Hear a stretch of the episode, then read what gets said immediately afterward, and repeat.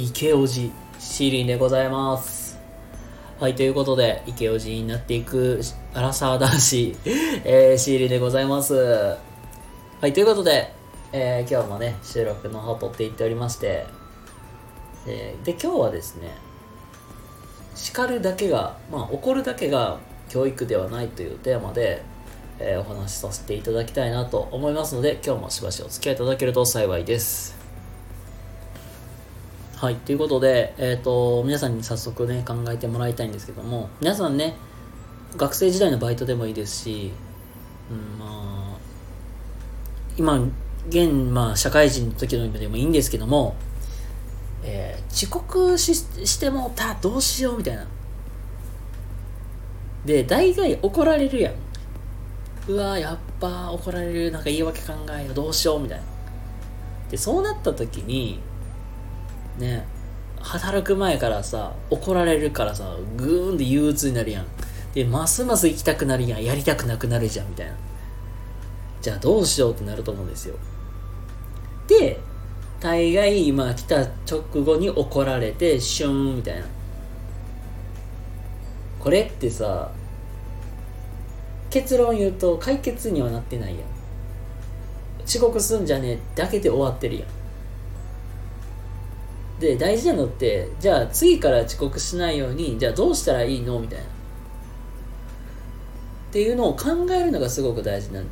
本当に。なので怒るだけで終わってしまっちゃってたらダメなんですよ。っ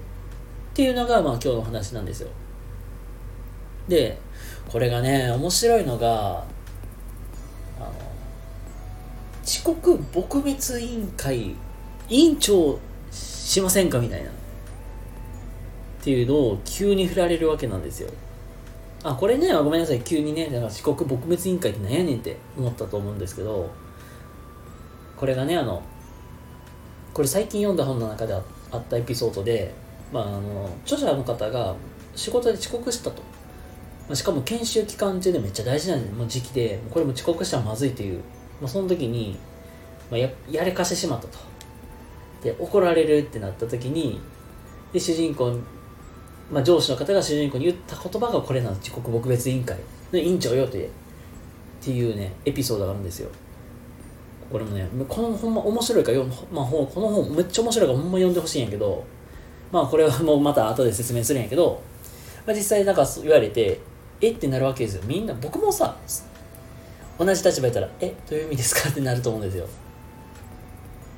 でこれがねこの指導の仕方が本当めっちゃ心にしみるなってなってそれこそ遅刻したらさやっぱりさああやば怒られるみんなに迷惑かけてしまった申し訳ないってすごくなんかすごく気分下がるじゃないですか。でで実際に怒られるわけやからで言うたらもしかしたら自分だけじゃなくて周りの人たちも誰かもしかしたら遅刻するかもしれない。でそうなった時にじゃあまあそういうなんか気分嫌な気分になる人を減らしましょうよみたいな。じゃああなたが言ったら遅刻したあなたがじゃあ主催となってみんなで遅刻しないようにフォローしましょうよみたいな。でその、まあ、取り組みとして遅刻撲滅委員会みたいなの作ったんですよ。でめっちゃよくない？これ。まあ言うたら、まあ、チームの中で起きた問題みんなで解決しようというポジションやし誰かが失敗してもそのまあ一人責めるんじゃなくて、まあ、みんなもしかすると失敗するじゃん。だからじゃあそういうのも許してあげようやみたいな。いやそういう環境っていいよねと思った本当だから、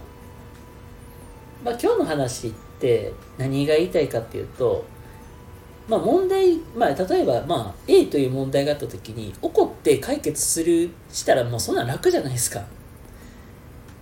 けど怒るだけじゃったら簡単なんですよ。それって結局人のせいにするだけでできるから。じゃなくてじゃあまあ、A という問題に対してだじゃあどういう解決策を考えるのかっていうのをそこの先を考えるのがすごく大事でそれをじゃあ言ったらみんなでじゃあその問題を解決するための方法を考えようっていういう時間もすごくいいしじゃあお互いがお互いをフォローし合うっていうまあそういう姿勢っていうのも素晴らしい。なおかつや誰かが失敗してもだ誰かが、まあ、責めるっていうそういうことをしない環境っていうのも本当いいなって思って。だから叱るだけが全てではないなっていうのを本当に改めて学ばせていただいた、まあ、そういうエピソードでございました。ということで、えー、今日はですね、えー、叱るだけ叱るだけが、まあ、教育ではないというテーマでお話をさせていただきました。ということで皆様、えー、今日も明日も素敵な一日をお過ごしください。それではまた次回どこかでお会いしましょう。ではまた次回どっかでお会いしましょう。またね。バイバイ。